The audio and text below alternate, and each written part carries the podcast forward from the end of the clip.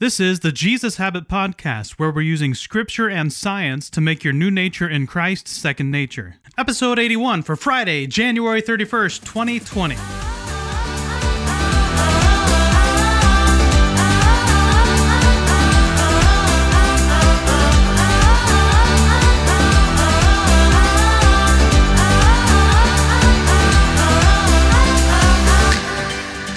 Conclude our tour of Bible characters who suffered by looking briefly at the life of the Apostle Paul. His journey with struggle and suffering has been more widely taught, so hopefully today's episode will be a little shorter than the last few days. But no, that is not a promise. Paul's journey begins under a different name Saul. We learn of his involvement in persecuting the church when the first martyr, Stephen, was stoned to death. Those who participated in the stoning laid their coats at the feet of a young man named Saul. Well, what's going on here? It may not be much, but there is something to learn. When they stoned someone, they were to take the person to a place that was at least twice their height, throw them from there, and then drop stones on that person until they died. Stoning someone was a physically demanding task, as it involved carrying large stones up to a roof or a cliff.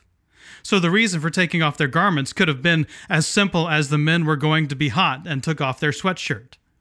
What's significant about them laying their garments at the feet of Paul is that, at the very least, this shows they trusted Paul enough to leave their valuable outer garments in his care. It could even be a way of honoring him as the leader of the persecution. We later learn that Paul was in fact responsible for persecuting the church. In Acts 8:3 we see that Saul began to destroy the church. Going from house to house, he dragged off both men and women and put them in prison. And in Acts 9, we learn that Jesus himself says, Saul, Saul, why do you persecute me? One of Paul's first experiences of struggle was blindness. Before coming to Christ, Christ blinded him. Paul had such a reputation for persecuting Christians that when God told Ananias to go minister to Paul, Ananias says, I've heard many reports about this man and all the harm he's done to your holy people in Jerusalem. He's come here with authority from the chief priest to arrest all who call on your name. So Paul had the blessing of the leaders in Jerusalem to persecute the church.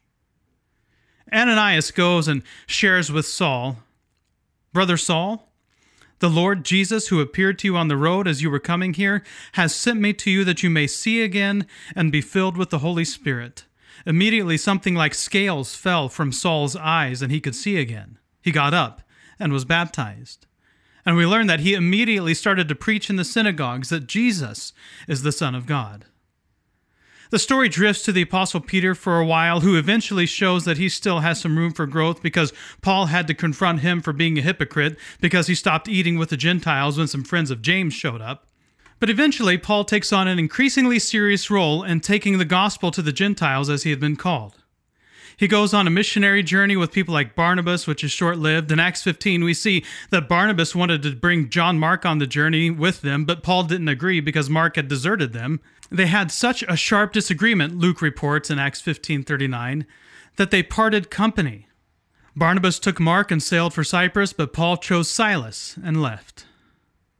It would be Paul and Silas who get thrown in prison, sing hymns to the Lord at midnight, which is followed by an earthquake that sets all the prisoners free. And when the guard is about to kill himself because he assumed that all the prisoners had escaped, Paul urges him, Don't harm yourself, we're all here. And then gets to lead that guard to Christ. In 2 Corinthians 11, verse 24 through 28, Paul gives a great summary of all the things that he has suffered in the name of Christ. Five times, he says, I received from the Jews the 40 lashes minus one. Three times I was beaten with rods. Once I was pelted with stones. Three times I was shipwrecked. I spent a night and day in the open sea. I have been constantly on the move. I have been in danger from rivers, in dangers from bandits, in danger from my fellow Jews, in danger from Gentiles, in danger in the city, in danger in the country, in danger at sea, in danger from false believers. I have labored and toiled and have often gone without sleep. I have known hunger and thirst and have often gone without food. I have been cold and naked. Besides everything else, I face daily the pressure of my concern for all the churches. If you were talking to someone nowadays and they rattled off a list like this, you'd probably say, Man, you've got some really bad luck, and offer to get them a rabbit's foot or a four leaf clover or their own personal leprechaun to follow them around for the rest of their life.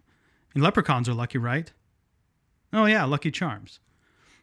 But it sounds like Paul spent the majority of his ministry as a missionary and church planter in trouble with the law. Interestingly, this list of Paul's sufferings comes in the midst of an argument about boasting.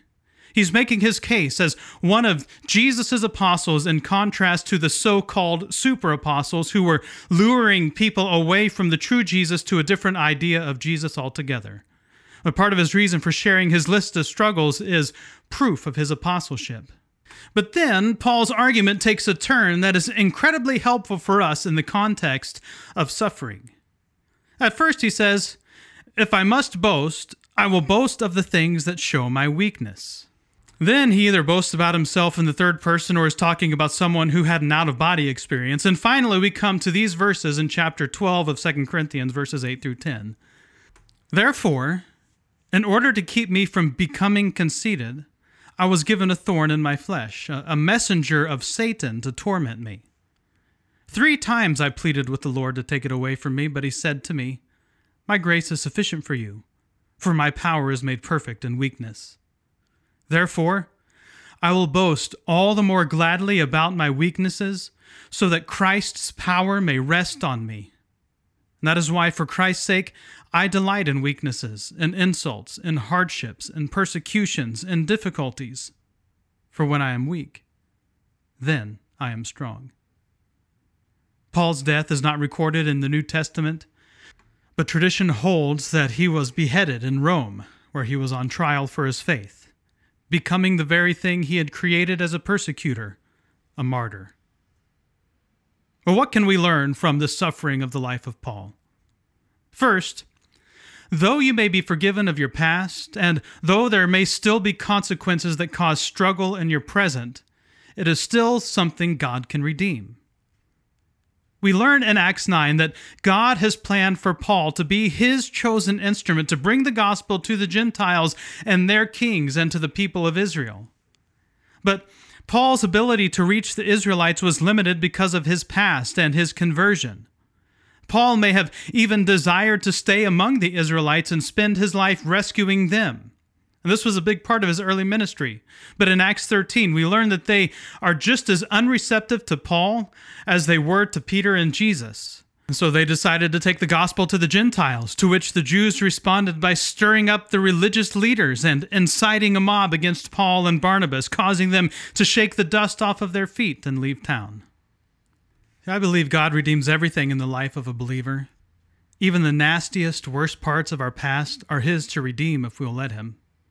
Paul was essentially the head man of the mob who was responsible for the deaths of many Christians.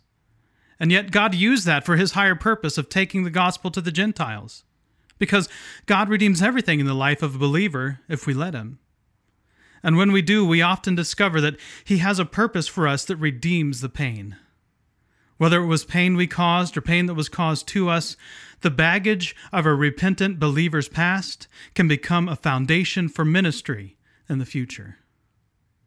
Second, the cause of the gospel is more important than my situation. I'm drawn to Paul and Silas in prison, having the opportunity to escape but choosing to stay behind. I'm not quite sure what compelled them to stay instead of run, but it had to at least partly be because of a prompting of the Holy Spirit for the salvation of the guard and his household. In the same scenario, I might be tempted to run for my life. But look at the testimony they had for staying. I have had the joy of leading people to Christ in my life, and I can tell you, one more life coming to Christ would be worth a lot to me. Just because the prison doors have been opened doesn't mean we're supposed to flee maybe sometimes, but the important thing is the gospel in every situation. Third, when I am weak, then I am strong. Remember Paul talking about the thorn in the flesh, whatever that was? What if it was just an actual thorn that would never come out? But he said, My grace is sufficient for you, for my power is made perfect in weakness. Therefore, I will boast all the more gladly about my weaknesses, so that Christ's power may rest on me. That is why, for Christ's sake, I delight in weaknesses, and insults, and hardships, and persecutions and difficulties, for when I am weak, then I am strong.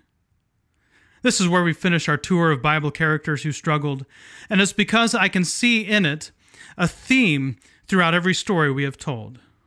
My power is made perfect in weakness. You can see it in Joseph. It wasn't his ability to interpret dreams that got him before the Pharaoh, it was something God gave to him. It wasn't Elijah's ability to call down fire from heaven and defeat the prophets of Baal and Asherah, it was God's. It wasn't Job's ability to endure the struggle that made him significant, it was the fact that he turned to God. And it wasn't John the Baptist's strength that made him the greatest man that was ever born, it was that he had been given authority and power from God to prepare the way. I'll be the first to admit that I hate struggle and suffering. I, I wish everything was easy. I wish being a good husband and a good father or a good pastor and a good teacher had an easy button, but it doesn't. I wish sharing the gospel, bringing in the lost sheep, and making disciples were easy tasks, but they're not. And I wish I could go through the rest of my life without any kind of pains or heartache, but I won't. But could it be that suffering is different for the believer? Could it be that apart from Christ, we ask questions about suffering and how could a good God allow these things to happen? And without God, we are literally without hope in this world. The suffering is just suffering and then you die. But for a believer, Yes, there is still suffering, and no, we may not fully understand why it all happens, but in it all and through it all, we know that our Redeemer lives, and that in the end, he will stand on the earth, and that we will see him with our own eyes. Job 19, 25 through 27. My mom shared a verse with me today as I write this that has helped her with the unknowns, Deuteronomy 29, 29. The secret things belong to the Lord our God but the things that are revealed belong to us and to our children forever, that we may do all the words of his law. Maybe we should stop asking so many why questions. I I ask it too often. And maybe, like Job learned, we, we just need to trust that God is good in it all and that God works everything for the good of those who love Him and who have been called according to His purpose. And maybe the point isn't for the world to see how great and awesome our faith is and, and how we are the next patriarchs of Christianity and that we are the ones that the world was not worthy of, Hebrews 11:38. But that in it all and through it all, God's power has been on display in our lives. So God won't compete for control of our lives. He wants our total surrender to his higher ways. If you take a 9 volt battery, please don't do this, but if you take a 9 volt battery and connect a lead to each terminal and then connect those leads to an outlet, something bad happens. The battery gets fried, maybe it explodes, and legend has it that the battery may even shoot across the room. The power coming from the outlet is so much greater than the battery, and it's a different kind of power, AC versus DC, that isn't compatible with the current of the battery. You might even trip the breaker and shut off the power entirely. See, this is our power compared to God's. Sure, we do have some strength, but God is not impressed by it. He's running at 5,000 volts times infinity. And, and, and we come along with our little 9 volt battery and attempt to prove that we can do this Jesus thing on our own. But every time we keep trying to run on our own power, we disrupt what God wants to do with His infinite power in our lives. God wants us to surrender, to detach ourselves from our own 9 volt power supply and be totally powered and dependent on His infinite continuous power. Maybe the point in it all is that it is God's power that is made perfect in our weakness. And we, like Paul, boast in our weakness so that more and more of Christ's power may rest on us. Because when we are weak, when we stop trying to do things by our own limited 9 volt power and finite understanding, when we stop looking for opportunities to prove that our way of thinking, our way of living, and our way of following Jesus is the right way, and we admit that were it not for Christ, we would still be separated from God, longing to be grafted into the tree. Maybe, maybe, just maybe, we will start to understand that our strength is not even a sand on the seashore compared to God's infinite, limitless strength, and being emptied of our power and any ability we might have to try to do things in our own way is exactly what we need so that His power, His strength, His grace, His hope, and His love might be able to be perfected in our weakness. When I am weak is the only time I'm really ever strong.